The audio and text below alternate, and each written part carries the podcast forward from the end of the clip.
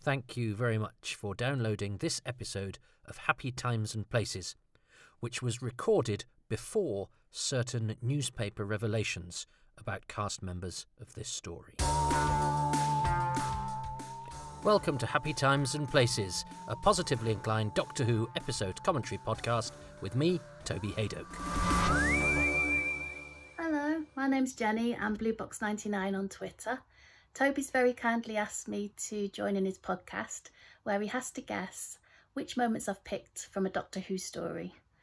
Um, so I've loved Doctor Who since I was very little in the 70s and the story I've chosen, because quite a lot of other stories had been taken up already for the classic Who ones, so I thought I'd do a new Who.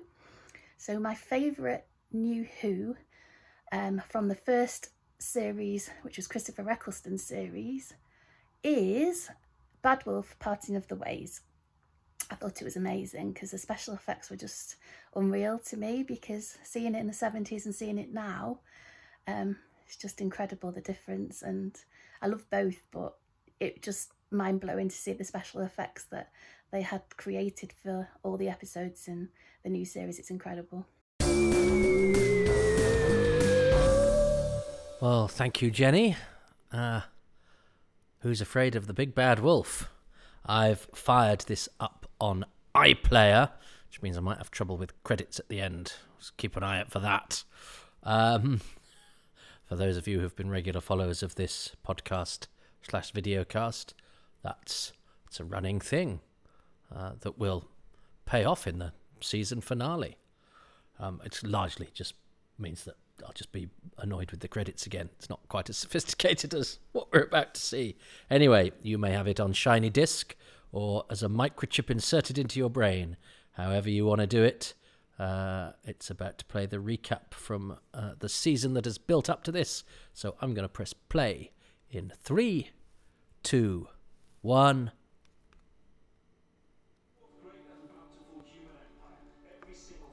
Uh, so this um, Bad Wolf, the penultimate episode of the comeback season of Doctor Who. What a time to be alive! Uh, and this felt like, obviously, this this was a, a, a surprise actually to have a. Oh, okay. We we knew it was going to be called Bad Wolf. That was announced in the Radio Times. Uh, and I, I remember getting messages from a couple of mates going, "Oh, have you seen the title for uh, the the penultimate episode?" Because I think that was held back until that publication. Um, and so we knew this had been building to something because I, I I'd spent quite a lot of time on forums. I don't I don't go on them anymore. Life has changed a little bit.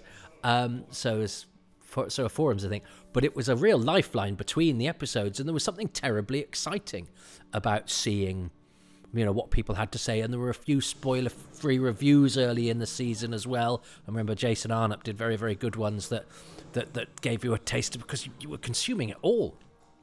And somebody had heard Big Bad Wolf being said by the Mox of Balhoon and I think had mentioned it and said, "Oh, what's this?" and, and and people picked up on it very quickly, and so I'd noticed that. I can't can't say I'd necessarily noticed the line in the episode myself, particularly. Can't remember now, but then of course um, uh, the scene between Gwyneth and uh, Rose in in the next story in the Unquiet Dead, you went, "Ah, okay, this is something to look out for." So this was all now, and, and and we knew this was this is this is very much of the time, isn't it? Uh, uh, uh, the, you know, Big Brother was absolutely massive, and Doctor Who, f- f- for for me, uh, uh, you know, growing up, had not been the thing that cool people liked. Big Brother was mainstream, was huge. So the idea that my geeky little show uh, was now big enough that it could be sort of associated with the thing that everybody watched and everybody talked about. Of course, everyone was watching and talking about Doctor Who. Suddenly, it was like that's such a great that's such a great gag to start with. This was huge. This was like Doctor Who has st- has rightfully pushed its way back into where it had been when I w- was born and when I was aware of it as a as a tiny child And whereas, and that had been lost somehow, and of course the wilderness years when it was a bit of a joke. Doctor Who, in the space of what 12, 13 weeks on telly, was suddenly going, no, uh, you know, we are embedded in popular culture so much so that we can invoke the things that you know everybody. And I watched Big Brother. It was a guilty pleasure. I, I got bored of it fairly quickly. what, I think we watched the first three series. um, but I'm not. I'm, I'm no snob. I, you know, I, I'm, I can watch, you know, popular culture and reality TV and Question Time. I used to say I could watch Big Brother and Question Time. I actually watch neither now because um, I don't even know if Big Brother's on, but Question Time's gone off as well. Things have changed. We call this New Who. It's actually 15 years ago. The cultural landscape has changed. My God, I've been through, uh, you know, lots of changes in my personal life. I haven't seen this for ages, but it was so exciting. Paterson Joseph was an actor that um, you know, was very. He's, I say was he's still still around, but it, it, it I'd I'd seen him in loads of plays at the Royal Exchange here. Uh, he was the sort of actor that you're going, oh yeah, this he's somebody who should be in Doctor Who. So it seemed quite right that he was coming for the season finale. Uh, he was very current, and he went on to do some some big stuff and has sustained a, a marvelous career. Um, very really good actor, uh, and I've seen him on stage. He's he's got such a presence. Uh, and yeah, so of course the weakest link, and this is the sort of thing that that everybody watched. So again, Doctor Who. Uh, you know, this is the Beatles in the chase, isn't it? Not, is it not quite? I don't know. But the android, what a what a good joke, um, and it felt like affirmation from the mainstream. But of course, Doctor Who, when when it is part of the mainstream, also satirizes the mainstream and and and brings its own special daft magic to the mainstream. Um, and Captain Jack hadn't been in it long, and, and he just suddenly fitted into the whole thing. Remember when Captain Jack was announced? I was like, I don't really like the sound of him. He's I want Doctor Who and a companion. I don't want this. I don't know who this guy is. And and and John Barrowman had associations with musical theatre, and and just like, well, I, I, that doesn't seem right. And of course, he immediately um, came in and, and, fitted like a glove. I, th- I think whenever anything is announced, it worries me. so I'm not necessarily speaking for all Doctor Who fans when I say I wasn't that bothered about because Captain Jack as a concept was announced very very early on, even though it's a late edition. Um, there, there was a there was a call that they, they did they did want to show his bottom, I think. And I'm glad Doctor Who doesn't do nudity, and I and I think the joke works without you seeing his bottom, and it's got a very cheeky charm. He's so he's so charismatic and funny, isn't he? Um, now Jo Joyner, I love in this. She's a terrific uh, actress, and funnily enough, it's going to sound like one of my. I I'd not been very well, and I'm I met a mate of mine, an actor called Francis Magee, who's one of my oldest acting friends in town and we went for a drink and I was really poorly actually. My skin was I'd get very bad psoriasis. Not not long before this. And um and he'd been in a thing called No Angels with her. And actually, on the way to the pub, we bumped into her, and he said, "Oh, this is Jo Joyner." I was like, "Oh, hello, blah." blah. We just it was just a, and then I, I think literally two weeks later, it was announced that she was going to be in the Doctor Who season finale, and I felt like Doctor Who was following me around. I've always sort of felt that, and I know that's purely my imagination. Uh, it's just that you know we see patterns in the things that we think about all of the time, and I sort of think about Doctor Who all of the time. Um, um, so yes, oh, uh, so of course we don't actually know how they've arrived. So we've got this brilliant flashback with Rose just reaching out. It's the economy with which this stuff is done. It it, it doesn't take it, you know, it doesn't doesn't hang about throwing us into the story. Um, a sweet little Linda. He's quite mean. He's um, and that's that's him in that's him in a in a reflection, isn't it? He's slightly distorted there. It's a very clever shot. I love Linda with a Y. Um, I, is she going to be one of my favourite things? She might be, although there's that scene in the next episode. We'll take that when we get to it. Um, and Russell T Davies isn't putting Big Brother in to take the Mickey out of it, Um, a, a lot of people had their cake and ate it with Big Brother. Is that it, certainly comics? You know, it was a thing that we'd all go on stage and slag off and yet all watch religiously. Um, and it is, you know, it's a very interesting concept. Um, Big Brother, uh, um, you know, as uh, which as a societal experiment um, is quite fascinating. I'd be interested to take part in something where I lived in a house and was monitored every day. I just wouldn't want it to be broadcast. So the idea of how you rub along with people and and uh, is, is, is very interesting. Of course, it's great for for Doctor Who, um, but to but to turn everyday competition like this, a, a, a, a sort of silly game show, uh, into a deadly thing is a very Doctor Who thing. It's a telephone wire that can kill you. It's a murderous daffodil. It's uh, uh, uh, uh you know, it's a killer killer gooseberries or you know all of those things that Doctor Who has had. That's Seeds of Doom.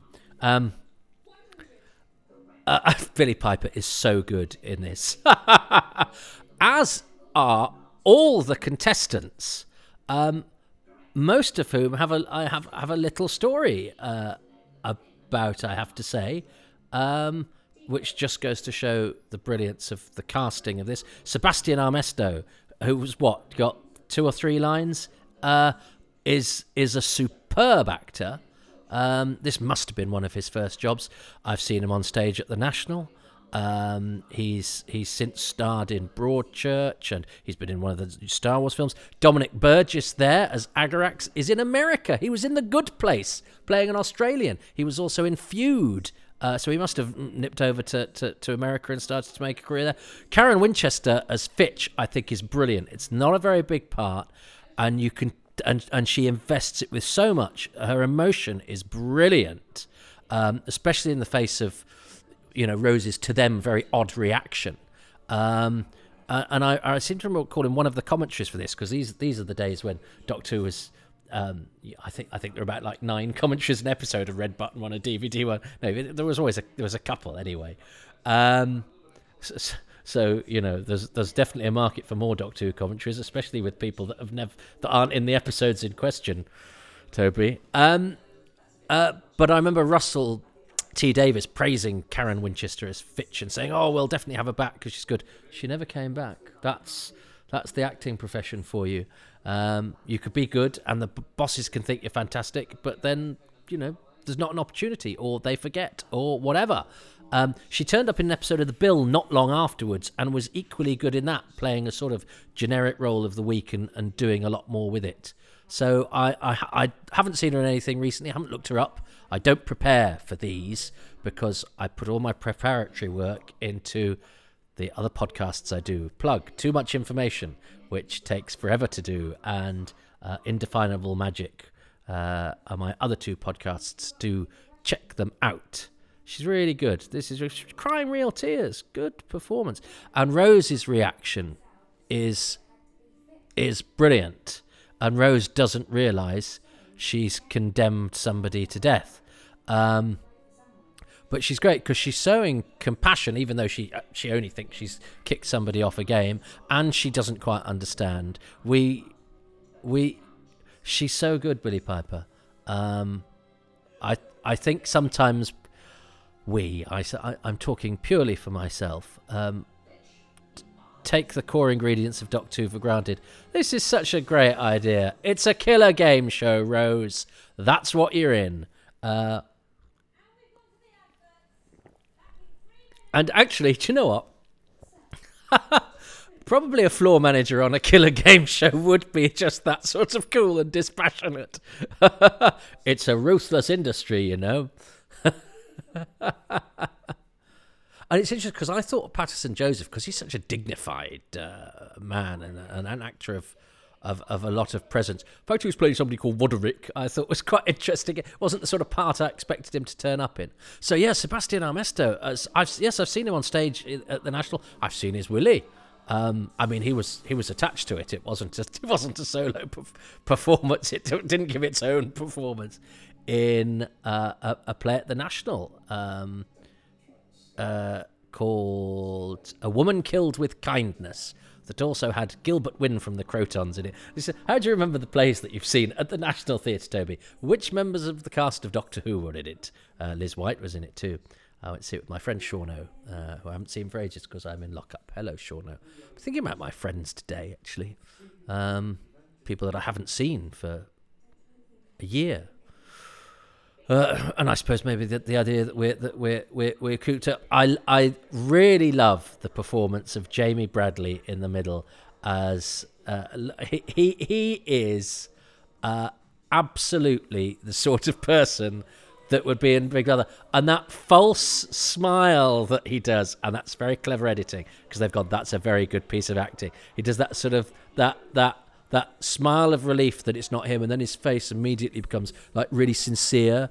Uh, you're, he's pitch perfect, and I haven't seen him in anything else. Um, uh, and he's he's perfect casting, um, and without it being a comic performance, it's a very comic performance because he's so sincere um, I, I, think if you wanted to encapsulate reality television in one sort of personality type, it, it would be him because he's like so friendly, but actually you know that he'd stab you in the back in, in a minute's time.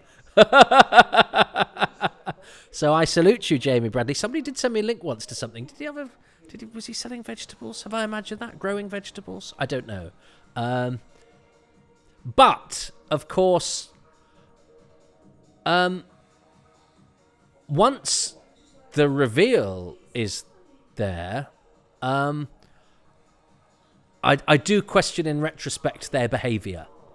Um, now, obviously, they're playing it as if she's going to die because we sort of n- have cottoned on now. But I, I think some of the behaviour prior, prior to this, I think you've got to do some mental gymnastics to retcon there there but he does that he does the serious stuff too. I'm a jamie bradley fan. Um i don't know anything about him. Apart from some veg window boxes? I don't know. I don't research this bit. Um but somebody sent me a link once because th- that's what happens to me. I'm the sort of person somebody goes i found something out about the doctor who person i'll send it to toby. I love these two and uh, and they don't have. It's interesting because I remember reading Russell at the time saying about the uh, the male programmer and the female programmer is that uh, I, I, wanted to give people big stories and not give them names um, because uh, you know something to be said about sort of supporting characters. We don't even know their names and yet we watch them sort of fight and die. Except of course he does have a name. He's called Davidge Pavel but not in the credits. He's just credited as uh, male programmer. I, I'd, I'd, seen Jo Stone Fewings in a production of Henry VI uh, that the RSC did, um, and he was not everybody was audible, I have to say, uh, and he was very very good playing one of the supporting parts. And I'd, I'd noted him, and I think also because he's from Hereford, which is not far, or he went to Hereford Cathedral School, which is not far from where I grew up. Um, uh, so I was quite pleased to see him turning up again. I was sort of like, oh, he's followed me from Henry VI, except nobody else from that production of Henry VI was in that season of Doctor Who, so not really. But he was one of the ones I'd noticed in it. Um, and he uh, and he's yeah, he's excellent. Uh, both of them are Nisha Nayar, the other programmer, had been, I believe, an extra in Paradise Towers. Um, so uh, is is a connection with the. it's one of the Kangs, so a, a connection with the with the previous iteration of Doctor Who. He's uh, uh, well, like this. He's um, I, I like it when uh, because Eccleston is unlike any of. Mm, well, Tom Baker had a sort of obtuse danger about him, but there's there's something, you know, genuinely sort of hard, genuinely nails and a bit. Uh, uh, uh, you get a bit of bother from uh, from from uh, the Ninth Doctor, and so I quite like it when he when he brings that aspect of him to the fore because it's it's one that perhaps his Doctor has more than any other. Oh, and of course we haven't even mentioned Trine-E and Zu-Zana, um, uh, and I you know to um, it, these work because they're you know they're they're deadly robots, and that's a very that's a very naughty but a good joke. And again, I'm I'm not really a a, a south of the belly button humor kind of guy, uh, but that's cheeky. That's funny. It's great. Um, um, oh dear, she didn't even get it. Know, poor old Colleen um, has been zapped. Um, Jenna Russell, of course. Jenna Russell is the floor manager. Um, is accidentally missed off the credits next episode, which I would be livid about. Uh, went on to be the other Michelle Fowler in EastEnders, but also sang the theme tune to Red Dwarf. There we are. Um, Roderick's horrible, isn't he? um, bad, bad Wolf. Oh, we've got to talk about Bad Wolf as well. Well, which was just a sort of theme thread through the series for for the uh, the the viewer uh, who is who's keeping an eye. Oh, we, we do get we do get a a, a flashback to some of the, the Bad Wolf moments, um, even even to a bit that uh, Rose wouldn't have seen. Um, but that's the, and of course this is a first really because I know the Key to Time season in Classic Who had had. Uh, a sort of umbrella theme, and there was the E-Space bit in season 18. But this was, I, I think, the fact that the stories weren't multi-parters, apart from the three two-parters that we got, but it was largely single episodes, which made it more like, you know, the American stuff that we'd had than than Doctor Who. Um, you know, Doctor Who was, you know, was was four-part serials, was was six six six-part serials. So so, so when it was going to be, oh, it's all single stories, there, there was a feeling of, oh, are they, going to be as developed as much as as as old Doctor Who is? Of course, actually, you can pack much more in, and there's much more, you know, there's still is detailed storytelling, but but done with economy. Um, but what you do get instead of that is you get threads weaved through the whole season within those individual stories that are there for the for the regular that reward the regular viewer, but hopefully don't put off the casual viewer, and that's the balance. Although, of course, you know, as Doctor Who took off and became popular, as the Doctor Who guy in the school playground, because I've never hidden, you know, I've I've never hidden my perversion. Um, you know, I was I was the one that people spoke to. Um, you know, the other parents spoke to and go, "Oh, I've heard, you know, this is happening." Um, you, you know, pe- people people picked up on this stuff really, really pretty quickly, and and you know, not. I wouldn't have. I, I wasn't surprised to see it on forums, but when mums are telling me in the playground, um, I remember one coming up saying, "I know who's going to be the new Doctor Who. It's going to be David Morrissey." And I'm thinking, "No, they've they've that's that's obviously it's called the Next Doctor. That's that's you you haven't got some insider information that you're letting me know." But um, but people but people oh, um, and, and, people were really excited. Ordinary people, and by that I mean non Doctor Who fans. um, I I. I went off on a segue slightly um, before I finished my Trine-E and Zu-Zana point. You know, I think in ten, even now, and certainly in ten years' time, nobody bar the likes of, of, of us will necessarily remember Trine-E and Zu-Zana, but looking at it there, that, that doesn't matter at all. Does any of it matter? Um, the weakest link, you know, it could just be it's, it's a quiz show where people if people get questions wrong they get killed. You don't have to know who anne robinson is or that's a great wheeze that i forget sometimes. Anne robinson's been in doctor who um, and the weakest link was huge. Um, and and this is a big change for the doctor isn't it? They because they the doctor is aware of a lot of this popular culture stuff whereas sometimes i think the doctor has been portrayed as very aloof and uh, uh, and and very uh, you know yes intellectual and a gourmand and, and and in touch with the higher things. And that sort of appeals to me because uh, uh, well for for various reasons not all of which I think are necessarily good. And I, and I would be cautious of a of, of a doctor that that you know watch soap operas and, and, and things like that. Uh, that's a good joke no uh, never paid for my license. Um, although you should, Doctor. The TV license is important because it subsidises things that uh, uh, uh, for, for the for the whole of uh, society that wouldn't be commercially uh, um, sustainable things like programs for the deaf and, and that sort of thing, which um, should should be paid for by all of society in order to make it a, a, fairer one. But let's let's not do the TV license. I only do that because defund the BBC is predictably, boringly, terrifyingly trending on Twitter as I speak. Um, she's great, isn't she? And I and I, I think Russell has called her one of the best best uh, actresses in the in the country. And she obviously this is before she went into EastEnders. Um, and in fact, I did a radio play around this time with an, an ex of hers who's a very good actor, but I won't say who because that stuff might not be out there. Um, who said, "Oh, yeah, it was they were still good friends and they've been together for quite a while." He said, "Oh, my my ex has just done Doctor Who," and, and then said who it was, and I went, "I met her the other day." So all coming together. Um, uh,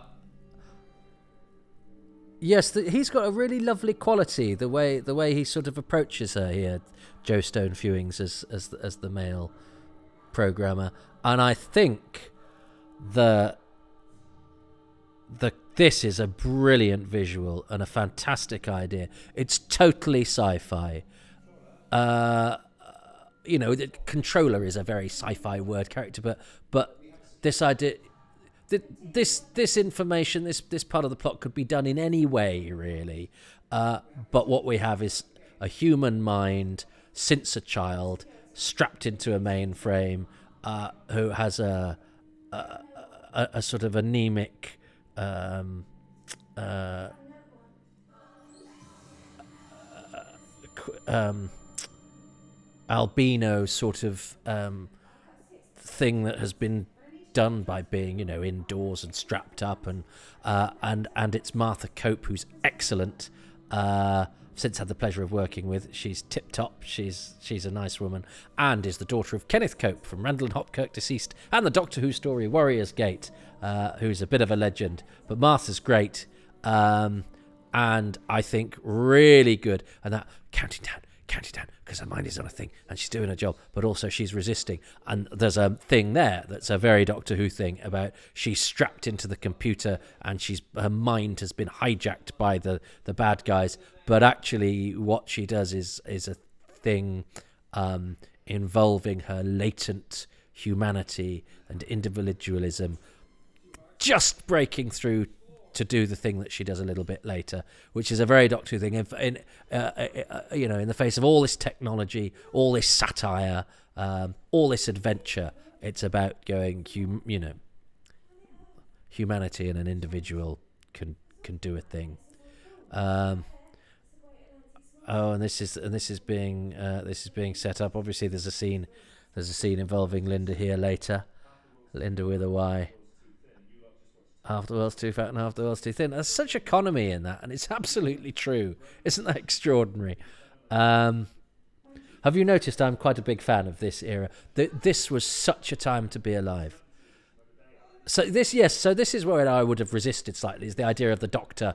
Um, I didn't finish that thought uh, either. That you know, the Doctor watching a program about bears. I'm like, no, no, he should be going to the theatre and watching ballet. And actually, I was wrong uh, and and like Russell T Davies, you know, you can. Uh, I, I, remember when I interviewed him for Who's Round, I said to him that he was a populist intellectual, and he quite liked that. Uh, and and I sort of stand by that. That in that in that he, he's a very very smart, very very clever man, and a very learned and, and intellectual man, and he's read all of the classics. But he also takes great delight in popular culture, and I think sometimes. Uh, don't worry, Agarax. You're going to have a great career in America. Um, and I think sometimes, you know, I've resisted the, the part of me that likes something that is entertaining for entertaining's sake. And certainly as a comic early on, you know, I'd go, oh, you know, that joke's important. That's an important joke. The most important thing about it, you know, if, if it was a joke that was satirical or made a point, you know, I'd go, that's the most important thing. No, no. And now I look at comics who pat themselves on the back for, you know, uh, making a point, but make it to the three people that they're making laugh. I think actually no, the comics job is on a Friday night in a busy comedy club is to make as many people laugh as possible. If you can smuggle clever stuff and satire and all that sort of thing into it, then you've then brilliant, well done. But the main job, and it's the same with Doctor Who. that this has satire on it. Um, that you, you know this makes this, this this makes a point, and this this has jokes in it and all that sort of thing. But the main thing it has to do is to be a thoroughly entertaining forty odd minutes for the whole family, and that's and that's not easy. And if you can do that and also satirize things and make a point and blah blah blah blah blah, then all well and good. But your first purpose is to make something that makes people sit up and go, "This is just really exciting, and I'm really looking forward to, and I'm going to really enjoy this." Um, and there's such an energy to this, and such a sense of humour, but it never loses sight of the fact that it needs to shock you and it needs to make you worry for your heroes, um, and and that happens throughout.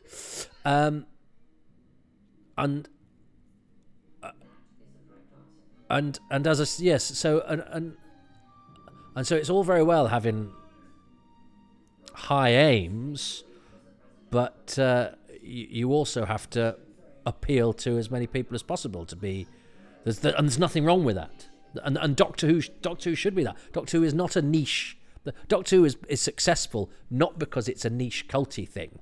Yeah, okay, the niche culty bit is when you know you you, you find out everything about um, Paul Erickson, who wrote the Ark. That's that's when you get niche and culty, and it allows you to do that. But Doctor Who is successful because, despite the fact it's a ridiculous idea that does in a genre that is supposed to be one that doesn't appeal appeal to a broad range of people, um, is something recognised by families all over the world and uh, and across generations. Uh, and as uh, Frank Richards said to George Orwell, "If you think that's easy, you try it." Um, so it's a good lesson in not being snobby, I think, is what I'm saying. And I'm I'm sort of saying that to me because I think I, as I say, I I sometimes um, worry about um, you know ad- admitting that I like things that are popular, and and yet actually Doctor Who itself is is is, is popular. Um, although again, I got over Big Brother pretty quickly and haven't haven't seen it since. Um, and how the television landscape has changed. Uh, and, and in fact, you could do that. This now, he's so horrible the way he says you've lost. You could you could do this because everybody watched the same handful of channels, so everybody would have known the weakest link. If you did if you did it on a quiz now, that's on this time on BBC Two. I don't know what quiz is on this time on BBC Two. Um, this is brilliant. This whole thing is brilliant. I remember my agent at the time. Um, saying, God, she thought when this happened that they'd killed her off. She thought, oh my God, of course they have. They're not going to get Billie Piper for more than a year. That's great. They've built up this thing. And, and she genuinely, so that's how successfully done it was. Because agents are pretty cynical. Um, uh, and I remember loads of people who were desperate for Doctor Who to be grown up, I'm, and I've been a bit like that in my time, saying that that um, Captain Jack swore at that point and told her to f off. No, he says back off, and you'd get people on forums go, no, it definitely said. Like, There's a lot of people working on this. They're they're, they're not going to let the f word through. Sam Callis as the guard is uh, is an actor he uh, who'd uh, um, he'd had a decent stint in the bill as a sort of recurring. Was he Lynda Bellingham's priest son or something? Anyway, he, was, he wasn't just a one off. Uh, he was a recurring sort of supporting not villain but part of a villainous family. And he was in ultimate force with ross kemp. Oh and then he went back to the bill as a as a regular but ah as a sergeant but after this. So even you know even the guy playing the guard is a is a is a good actor who um you know i suspect was you know going from one job to the other. Um it's very well cast uh th- this period of doc who and there's no necessarily reason why it would have been. And I remember Rob Shearman said, you know, there wasn't there was an attitude of of people thinking that the Doctor Who coming back was going to be rubbish, but it was well served by the acting profession. So whether that's I love this bit the. The, the you know the, the the doctor's sort of call to arms and Captain Jack is the sort of modern day brigadier. He does the he does although the doctor gets pretty tasty there, but Captain Jack leads the physical stuff. That that that Captain Jack does the does the stuff that we sometimes think the Doctor wouldn't do himself. Although Eccleston is not with a gun. I love he's a sort of hapless middle manager, type, a very amiable um, sort of office assistant, but doing a doing a terrible job. He's a bit like he's a bit like the uh, cultural commentator Douglas Murray facially. Actually, that's very interesting. Um, uh, Oh, I, I, I, I was thinking, no, I've got to choose my favourite things, of course. Uh, what is it? Two? Is it two per episode or is it three per episode? Oh, I can't remember my own rules. I, I love the I, I love the bit when he asks to put the gun down. He's it's a really lovely performance. The performances in this are so good, but I, I have to be very careful not to just go on about the acting. What's her name? I don't know. Oh, I mean, it's such a because yeah, Russell T Davies has a cheeky hum, a cheeky energy and a and a twinkly humour. Uh, but there's so much darkness as well. Well, I'm just off the back of watching It's a Sin do I look like an out of bounds sort of guy? And he's good at the action stuff as well. I mean, that's that's the thing. I think sometimes when I think of Doctor Who's, you know, you think of some directors who are or writers who are good at action, and some who are, are good at the sort of thoughtful, prosaic stuff, and boom, boom, boom, boom, boom. I mean, uh, Russell T Davies does really sort of have it all. Uh, uh, you know, when you think, oh well, you know, yeah, he's he does the sort of cheeky light stories, and then you go, oh God, no, he doesn't. He does he does stuff that's got some really grim stuff. And we've we've just off the back of It's a Sin, which if you haven't seen, you must. And you know, you come away from that going, God, that was so. You just yeah yeah now back off there's a real yeah doctor you you you you are not afraid to make people accountable for their trains running on time sort of thing. Um, that's look at the lighting there. Um, because of course his power's down, and this gives her the opportunity to talk, which is um, uh, it's all built into the script very cleverly. But look at that ultraviolet light; is absolutely gorgeous, uh, and this is where she gets to show her humanity. Um, but yeah, it, it, it's a sin. You come away thinking, God, that's I've just had my guts ripped out by that dark drama about a terrible time. And then you think about it again and you go, but it was really funny all the way through. And that's that, you know, that's life. If you want it to be life, is a series of disasters. But uh, so you've got to try and make it funny. You got to. Oh, um, I think the controller is probably going to be because she's only in this. She's uh, she's only in this episode. It's it's one of the great one episode performances in Doctor Who. There are a few uh, Barry Justice in episode three of the massacre. um, uh, some others that, uh, and who? Oh no, of course. Now we knew the Daleks were coming back because uh, they had been in the trailer the previous week. Although I actually did have a friend who's not a Doctor Who fan, but he always refused to watch the the next week. Um, and I know some Doctor Who fans do as well, but none of none of my friends. Uh, uh,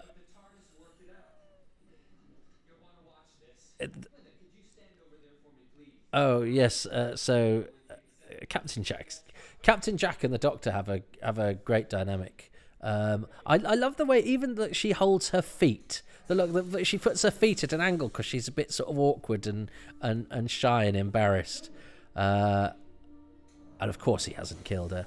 Um, so yeah, Rose is still, and actually that that cock of the foot thing is very clever technical acting as well because it shows that she's doing the same thing that she was doing when she disappeared. So it's not just a sweet character touch, that is a very technically smart piece of acting.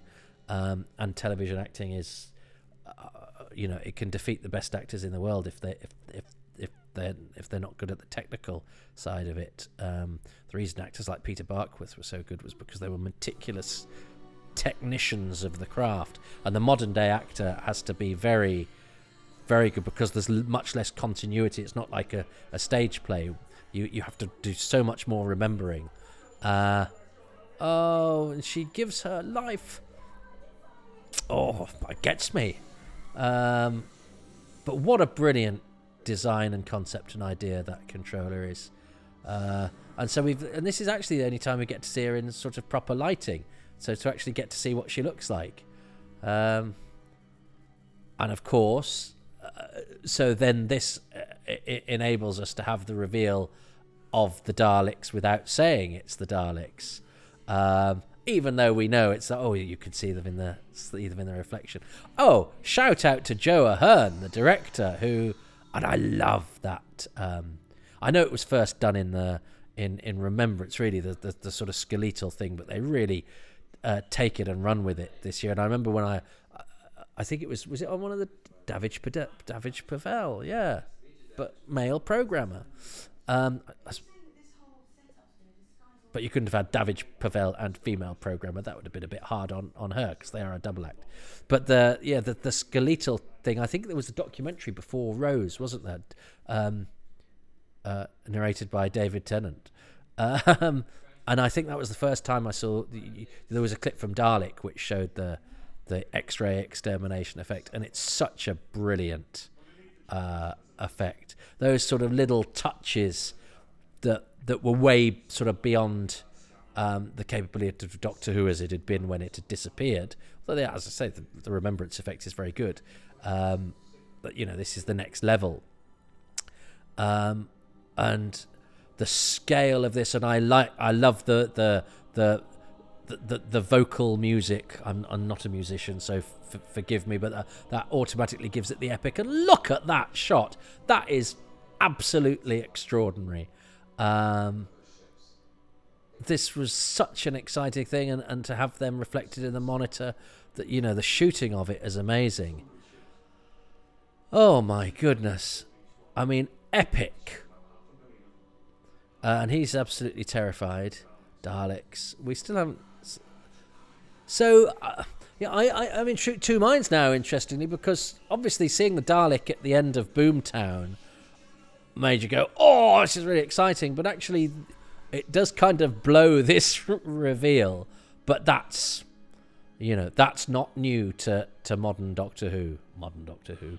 Um, uh, there's a picture of a Cyberman in, in the Radio Times in the first week of the invasion, and they don't appear till the end of episode four, a month later. So, you know, it's it's not just a a, a thing of modern television. It's about enticing the viewer. You know, we, we, we call things spoilers now, but uh, but actually, that you know, a, a, lot of what a spoiler is is uh, uh, is is an in, is an enticement to watch things. If you watch a trailer for any old films, uh, they they often all the Hammer films, the endings are in the trailer. Um,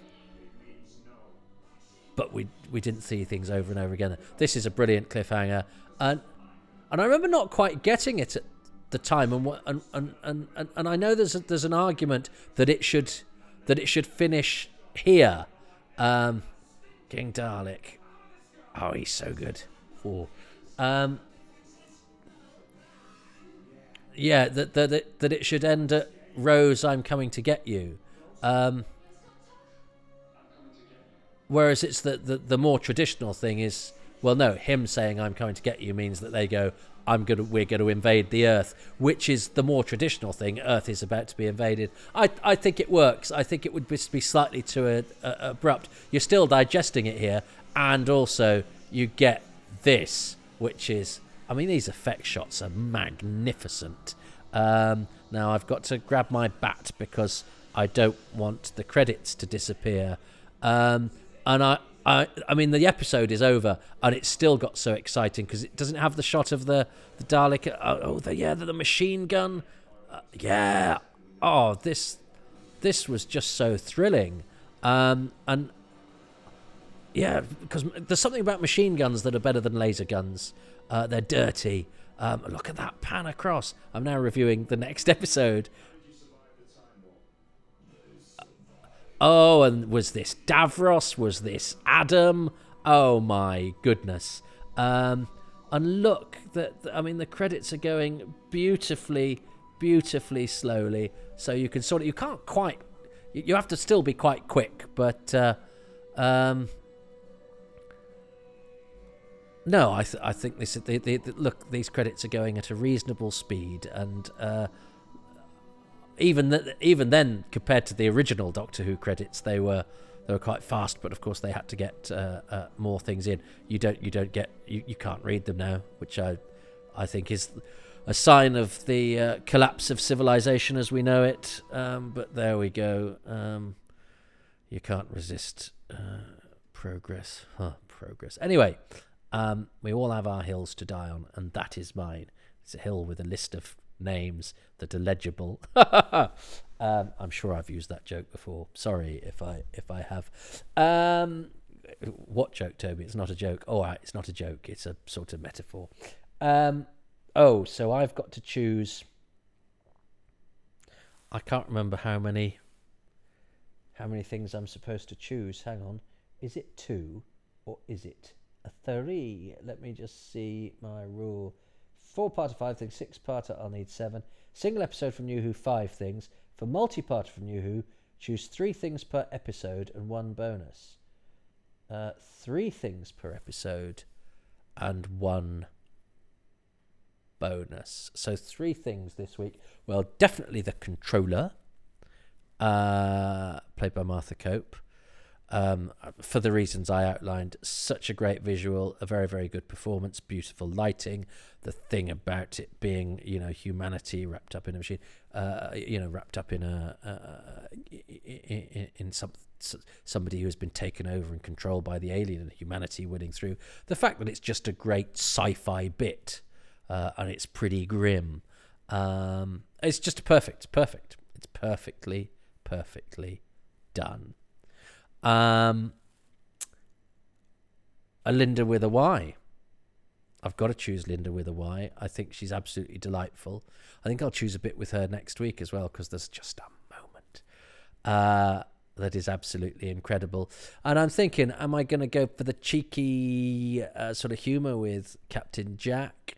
Uh, I mean, I'm interested in the, the, the Big Brother, the weakest link, and the Trinny and Susanna because at the time that was the most exciting stuff because it was, as I say, Doctor Who smashing into the mainstream. And it doesn't surprise me. I sort of came into this thinking I, I suspect that stuff won't be quite so thrilling. It's not as unthrilling as I thought it might be because it doesn't suffer one jot from our lack of proximity to those those things uh, because he's so good that they work just within the confines of the episode of being a deadly quiz and some funny robots. Um, as I say, I think the Big Brother thing is a slight cheat because they don't play it like when they get kicked out they're going to die uh, until the moment that that happens. And uh, as I say, if you think about what's gone gone on prior to that, you go, "Oh, that's a bit." Um, uh, so I think for that reason, I'm not going to choose the Big Brother thing. Although the idea of the Doctor in the Big Brother house is such a hoot. Um, and and yeah, it's so so funny and so smart. And I do like Jamie Bradley's performance uh, within that, but I can't. Uh, I, I, I don't want to choose. I want to choose something that isn't um, performance based. Uh, I don't think it has to be the cliffhanger. I think it just has to be, yeah, the cliffhanger because it's it's an extraordinary uh, moment and the idea, and it's a state, it's a Doctor Hero moment, um, uh, and it sums up that that brilliant Doctor who we saw so little of, and how how Russell T Davies can get to the heart of what the Doctor is about. You know, brave, daft, scary, hard, soppy. Um, uh, uh, and about to do something impossible because he has to. Yeah. So there we go. Linda with a Y, the controller, the cliffhanger. They are my three things. What is Jenny at Blue Box 99 choosing? Okay, here are my answers. So, here are my choices, Toby. So, the first one from Bad Wolf is I've got my notes, so forgive me if I'm reading. I'll forget otherwise. Um, the doctor holds out his hand for Lydia with a Y, and that's to go with him out of the Big Brother house. And that's the moment I wanted her to be a companion. I thought she had such a bubbly personality. Um, she was worried about what people thought of her, and I think the doctor just made her feel confident. And I, I wanted her to travel with him. I wanted her to grow in confidence, and I wanted her to be traveling with Rose and the doctor. I think she would have been a brilliant companion. So that's my first choice. Um, the second one is where Rose runs from the podium after losing the weakest link, and Android just shoots and disintegrates her. Just as the doctor and Jack break through the doors, and he just goes on the ground completely devastated and puts his hand in the dust where Rose had stood. And it's just the total devastation on his face and the anger that's building. So that was an incredible moment. So I, I, just I just really felt for him at that point. What had happened to Rose, you know, what what how could she possibly have been killed, you know? So that that's my second choice, Toby. Um my third choice is where the doctor looks out of satellite 5 and sees thousands of Dalek ships just appearing. And I think he's just horrified. He just sees the monitor which shows roses with the Daleks. Um, and at that point, he's just so angry. He's just so annoyed with them. And he thinks to himself, you know, you can just see it in his face. He's not having it anymore. and it's that, it's that, that he breaks into that speech. It's just like, no, because this is what I'm going to do. I'm going to rescue her. I'm going to save Rose Tyler from the middle of the Dalek fleet, and then I'm going to save the Earth. And then, just to finish off, I'm going to wipe every last stinking Dalek out of the sky. Brilliant moment. Love it. um. Uh. Brilliant. Well, thank you. Well, I think I do get that last one because I said the cliffhanger, but it is it is you know it's it's tied up in that in that speech really. So I think I'm allowed that, but I'm not allowed Linda with the Y because she did specify the moment that he holds the hand out, and that is actually quite an important moment. I think so. I'm, I think I'm allowed one of those two, but not both of them. You can dis- you decide which one I'm allowed, and I'm certainly not allowed at the bit where Rose dies, uh, which is of course a brilliant moment. And I talked because I was too busy talking about my old agent. Uh, that is such a dramatic moment, and and the way that it's shot, and the the the, the fact that um, you know, the guard's got his gun to the doctor's head, and, and Captain Jack is shouting and threatening them. Uh, but that's all background noise because the doctor it, it, it's sort of focused on the doctor's devastation. And that's a brilliant piece of direction. The fact that there's so many sort of dramatic moments that could be happening and it decides to and it, and it, and it very cleverly without without making you realize it's it's focusing in on that just by the fact that it sort of just slightly pushes everything else into the background it really sucker punches you with the doctor's grief uh, and that's key to you thinking that Rose is dead. I think that that's done so effectively.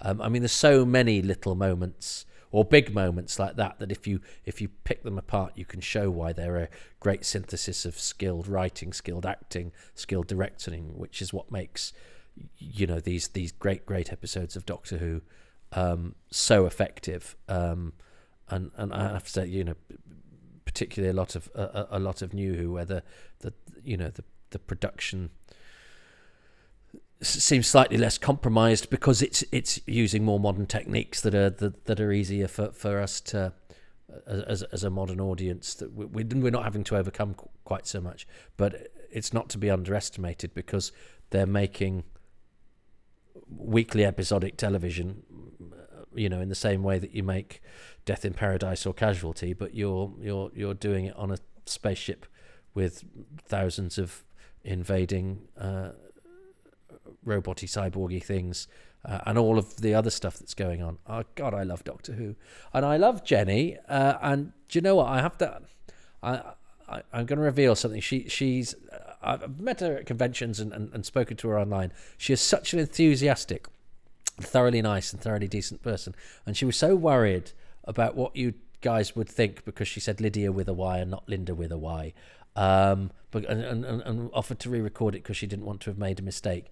Jenny, it's it, you just it was a slip of the tongue. Of course, everybody knows you know that it's Linda and not not Lydia, but you were you, you know you were doing a you, you were doing a thing and speaking to Cameron and, and trying to remember your points and you stumbled over somebody's name. But the fact that uh, she, she, worried about, about that is, is is a sign of what a, a a sort of lovely and fastidious uh, person that she is. And I don't know her very well. We talk online sometimes and we meet at conventions, and she is always so enthusiastic, so encouraging. She encapsulates everything of what Doctor Who fandom should be, and we sometimes forget because of course when you're online and when you're sensitive to criticism you know you always you always look at the people who are being a bit mean not necessarily to you but uh, uh, about people you like or about things that you like and just sometimes just mean for the sake of being mean. And the fact that that exists uh, is galling and is horrible and it can spoil your day even if it's not aimed at you.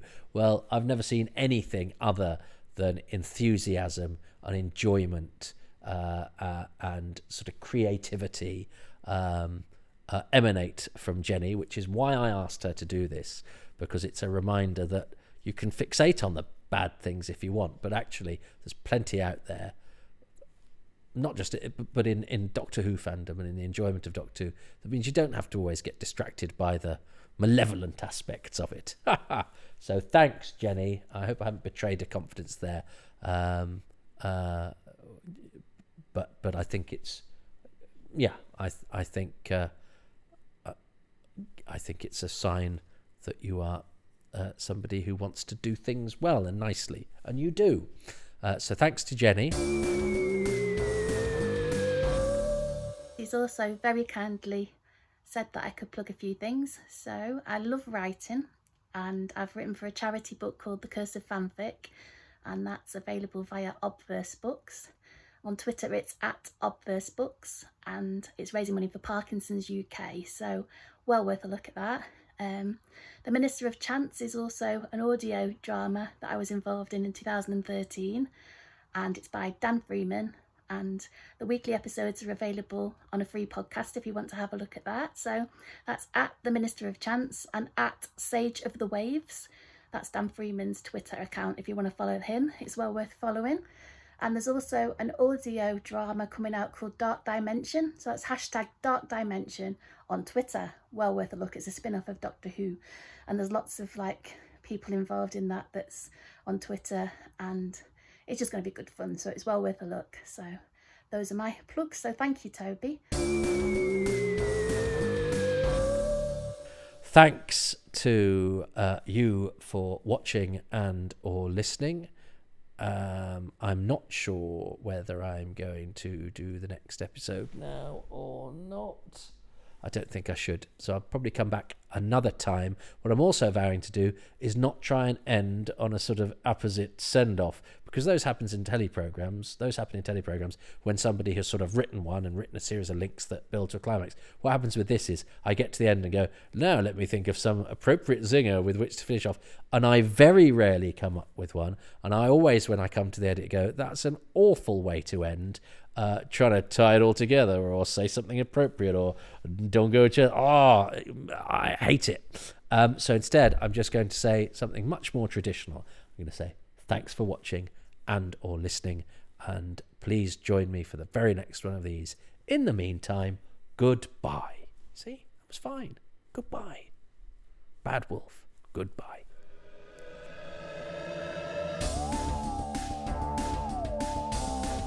Thank you for listening to Happy Times and Places with me, Toby Hadoke, Bad Wolf, and my special guest, Jenny at Bluebox99. That's what she is on Twitter. Follow her, she's a ray of sunshine. Special thanks to patrons who include Bad Wolf, Edward Salt, Ashley Knight, Stephen Hill, Andrew Egan, John Elledge, Lee Kremin, David Green, Simon Coling, Trevor Smith, Ruben Herfindahl, Peter Burns, Peter Harness, Rob Leonard, Stephen Moffat, Richard Straw, Paul Carrington, Paul Cook, Peter Crocker, Bad Wolf, Rob Dawson, John Deere, Chris Dunford Kelk, Chris Bone, Jason Gorman, Siobhan Galichon, Ian Key, Bad Wolf, Joe Llewellyn, Darren Mackay, and Barry Platt, Bad Wolf. The music is by Dave Gates, and the artwork is by Dylan Patterson, Bad Wolf. Do you think my subtle Bad Wolf references were subtle enough? Now, listen, it's up to you, but if you want to be good wolves, you too can be on that list of patrons by going to www. Does anyone say that anymore? I just did. Patreon.com forward slash Toby Hadoke. There are several tiers, but it's fairly egalitarian, and most of the goodies are available at the lowest tier, which is £3 per month, and you can even get 10% off that, and indeed every tier, if you subscribe for a year in one go. There are advanced releases, there's bonus material, and there's even the possibility of getting a badge. So uh, sign up there if you would like to. If you can't or don't want to, um, there is a, a, less prescriptive method where you can just go to kofi.com forward slash Toby Hadoke and uh, bung a few silvers in my coffers whenever you think I sound thirsty or in need of caffeine. Um, Neither of those things is obligatory. Of course, I'm grateful to you just for listening. But how about you go to iTunes or wherever you get your podcasts to give these five stars and a positive line or two of reviews, because that really helps to get the word out there about these things. And I'd be very, very grateful. Thank you so much, you good wolves.